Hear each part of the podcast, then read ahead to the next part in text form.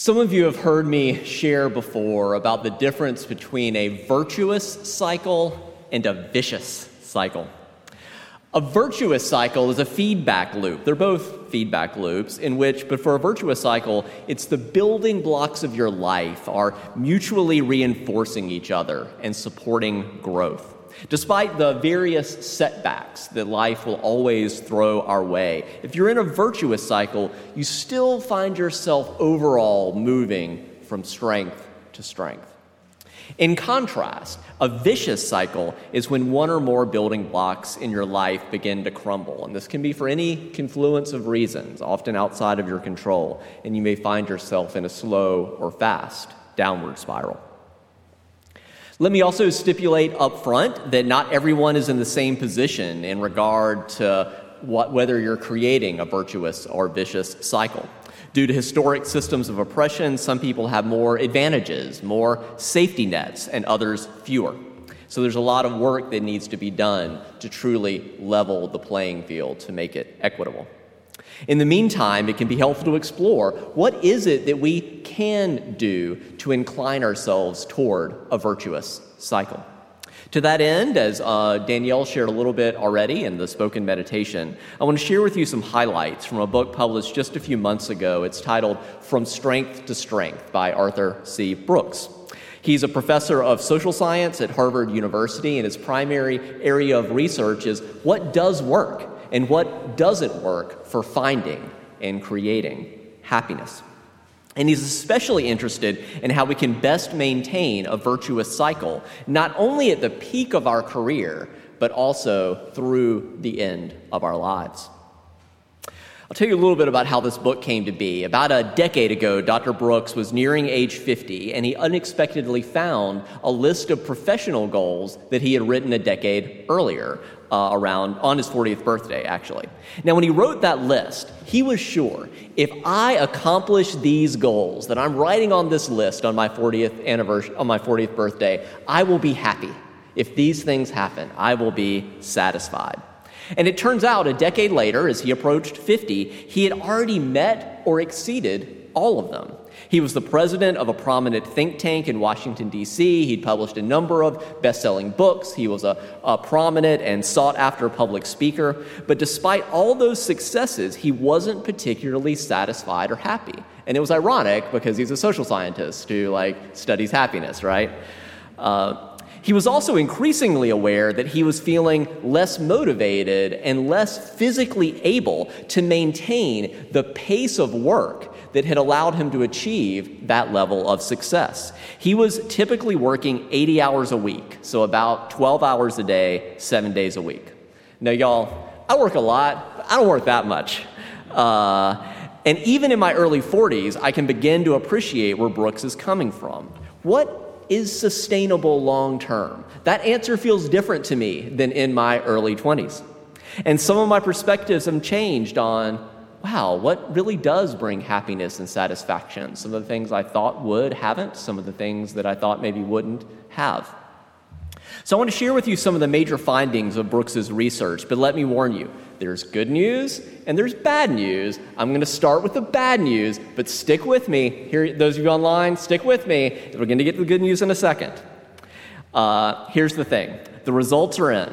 And it shows that all of us human beings experience declines somewhere between our late 30s and early 50s. I'll give you three representative examples. Declines show up earliest in professional athletes, they just can't hide it. Peak performance for professional athletes, especially sports that depend on sprinting or explosive power, it, it just starts decreasing around age 30. You just can't do it the way you used to, and you can't hide it. Scientists tend to get one more decade of peak productivity than athletes. Nevertheless, the chances of making a paradigm shifting discovery in science dec- decreases precipitously in your late 30s. Similarly, for entrepreneurs, this is why we have all these tech billionaires in their 20s. For entrepreneurs, there's much less creative innovation starting around age 30. There are parallels in essentially every skill related field. Now, please be assured the takeaway from this sermon is not to encourage ageism. it's actually the opposite. So before we, uh, but before we get to the good news, it really is important to be honest about our predicament, to be real about our situation. To do that, Brooks invites us to imagine. Imagine there are three doors in front of you. How many of you are old enough to remember, let's make a deal, right? Okay, I got some hands. Very good. You can choose door number one. That door is denial, that door is anger.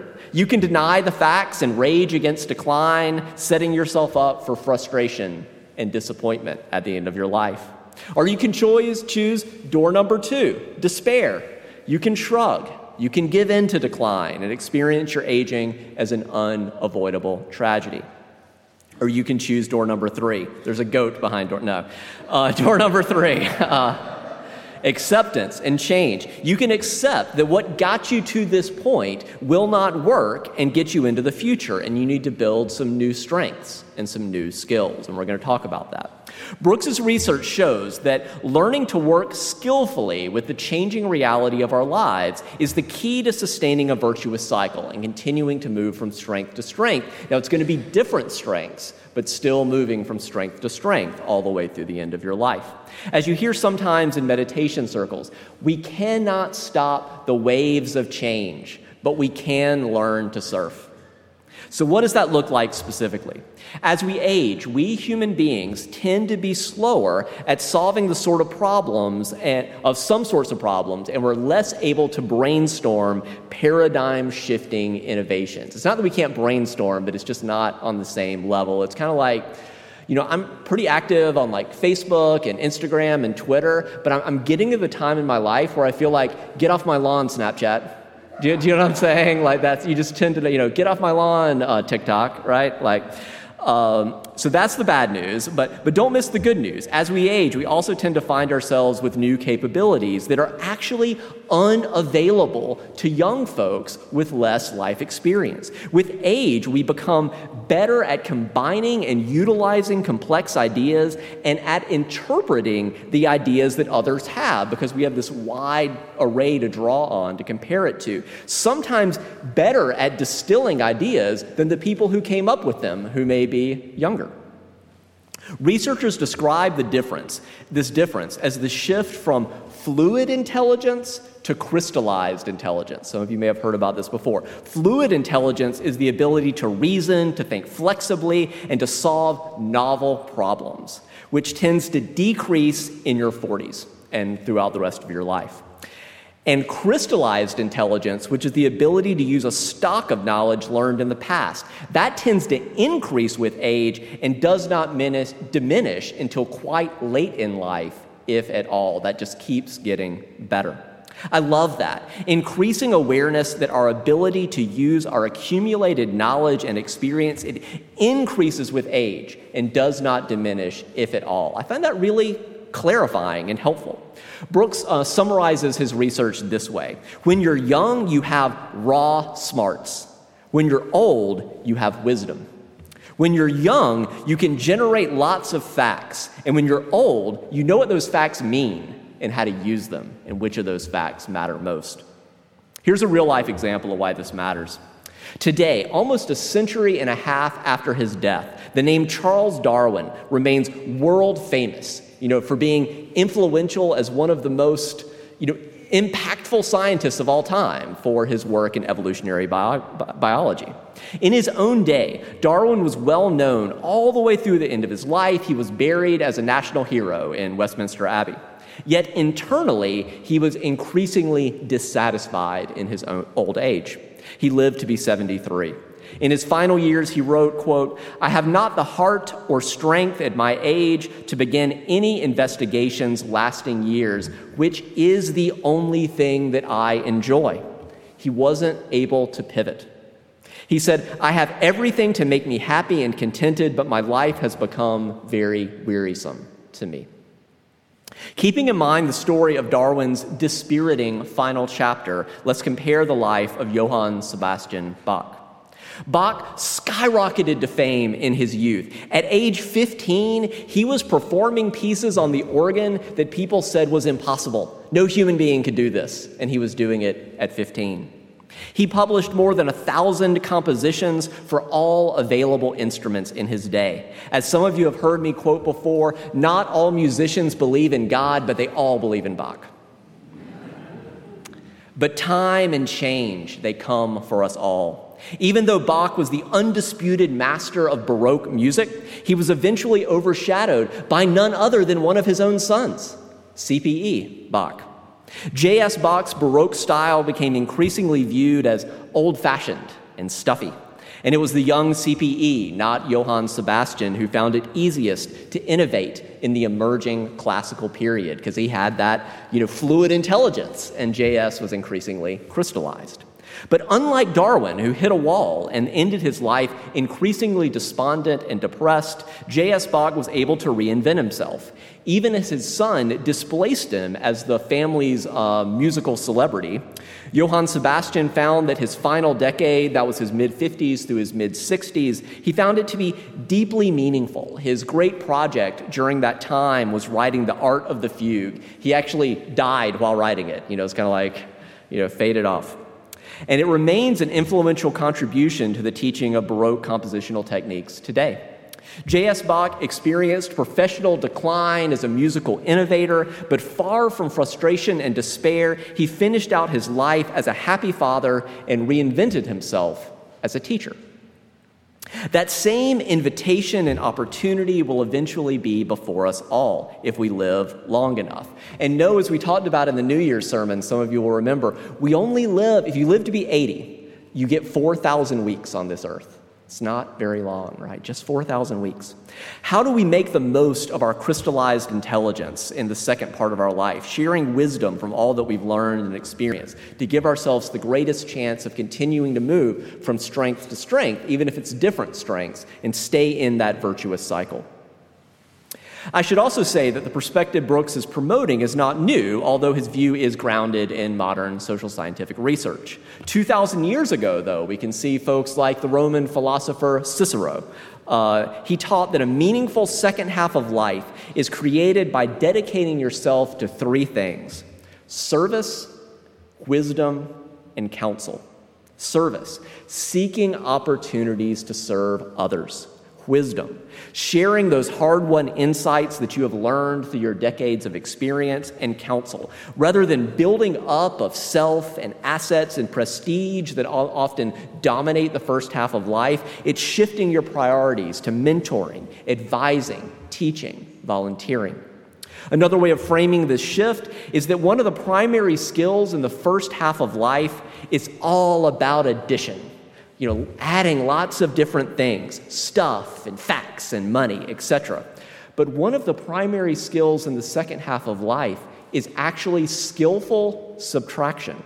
As the saying goes, the one who dies with the most toys still dies. Right? None of us are getting out of this alive. Brooks challenges us to consider that at a certain point in midlife, we can radically increase and extend our happiness and satisfaction if we pivot to giving away all that stuff we accumulated in the first half of life. Uh, you know, things like volunteering, giving away your time, supporting worthy causes, as well as mentoring, advising, and teaching upcoming generations. I think this is interestingly parallel to what the Buddhists call the three antidotes. The three antidotes to the three poisons. The three poisons are delusion, greed, and hatred. And the antidotes are wisdom, and generosity and compassion. So the delusion is thinking that you can just stay the same throughout your life, that nothing's changing and what's worked for you before. That's, that's delusion. That's what Buddhists call ignorance. The antidote to that is wisdom, realizing that there are different strengths and shifting to those and building on them. Greed is thinking, I just have to keep accumulating, right? And the antidote is shifting to subtraction, shifting to generosity. The uh, final poison is hatred, hating the change. Urgh, I just hate it, right? Just grasping, just wanting it to be different than it is. And the antidote is compassion. Compassion for yourself. Change is hard. You know, may I be gracious to myself, gracious to others uh, in this change. For the mathematically inclined, here's Brooks's attempt to distill this insight into a formula. He says, some, some of you are going to have math, math PTSD, but just stick with me. Satisfaction equals what you have divided by what you want. So imagine this is a fraction. Satisfaction is what you have divided by what you want. So, in the first half of life, we're encouraged often to focus on the numerator, the top half of the fraction. Uh, so, getting more and more up there, and eventually, if that number is big enough, it's bigger than the bottom number, right? So, you can just get more and more and more. But in the second half of life, a critical factor can be changing the denominator, decreasing what you want. In the words of a Spanish mystic, the one who has the most needs least. Don't create needs for yourself. This approach of wise subtraction is sometimes called having a reverse bucket list. You know what a bucket list is all those things you want to do before you die. And that's fine. If you've got things that you know in your heart you are not going to die happy if you haven't done those things, if you can, do them. It's okay to have a bucket list. But here's the reverse bucket list it can be tremendously liberating. And look at a bucket list that you made years earlier and declare about one or more of those items this will no longer bring me the happiness and peace that I thought it would. And I simply don't have the time to make it my goal. I choose to detach myself from this desire. I choose to be free. I choose to emancipate myself. That is the liberating wisdom of subtraction, of changing the denominator on the formula of your happiness and contentment. Uh, as Brooks sometimes says to his graduate students at Harvard, who are mostly in their late 20s, he says, Given the average life expectancy of US citizens is a little less than 80 years, you all may only have 50 or 60 Thanksgivings left. He says, So make the most of them. You may only have 20 or 30 with your parents if you're lucky, right? I mean, my dad died when I was 15. You know, we don't know how long we have with the loved ones in our life. He's trying to put things in perspective because surveys show that the average American, if you ask them, says that the beginning of old age is around 85. I don't know if that's insulting or how that, how that feels, but that's what surveys show. Survey says 85. Um, but here's the thing that is six years after the average person dies. Most people think the beginning of old age is six years after the average person dies. We avoid thinking realistically about the length of our lives and the time we have left, lulling us into the false belief that we have all the time in the world. Being honest about our mortality can help us, again, focus on making the most of life for ourselves, for others. So, how can we incline ourselves to be less like Darwin, unrealistically trying to meet the expectations of the fluid intelligence that was just you know, changing. We just don't have it what we had decades earlier. And more like Bach, reinventing ourselves as teachers, as mentors, as elders, leveraging crystallized intelligence that again tends to increase with age and does not diminish until late in life, if at all. As I move toward my conclusion, let me underscore that Brooks says if he could raise awareness about the most common pitfall he sees people falling into in trying to uh, become happy, it's this. And Danielle spoke a little bit about this in the spoken meditation. He says, Beware the lie that if it feels good, do it. Now, he's not trying to be unduly anti pleasure. He's not saying there's anything wrong with pleasure, but he's cautioning against too great a focus on short term satisfaction. In his words, the world lies. It li- you know, advertising lies about what will make you happy. Idols will not make you happy, thus, you must not worship yourself. Our invitation instead is to make that shift from addition, accumulating things for ourselves and our ego, to subtraction, being generous with our time, with our talent, with our treasure. From a more positive angle, he says that if he had to try and distill everything he's learned, if you don't have time to read the 200 page book that I've been sharing highlights from, he says, if he had to distill it into seven words, it's these. Use things, love people, revere the sacred. Use things, love people, revere the sacred. Those seven words are worth, worth, pondering in the days to come. Use things. How might the spirit of wise subtraction be inviting, inviting you or me or us to loosen our ties around mere things? Love people. How might the spirit of love be calling us to connect more fully, generously, and open heartedly to those around us? and revere the sacred. What really matters? Ask yourself that. What really matters at the end of the day, at the end of a life? What really matters to you in this season? What will help you move from strength to strength all the way to the end? As we hold these questions in our heart, let's stand, rise, and body your spirit. Let's sing together hymn number uh, in your teal hymnal 1028, Fire of Commitment.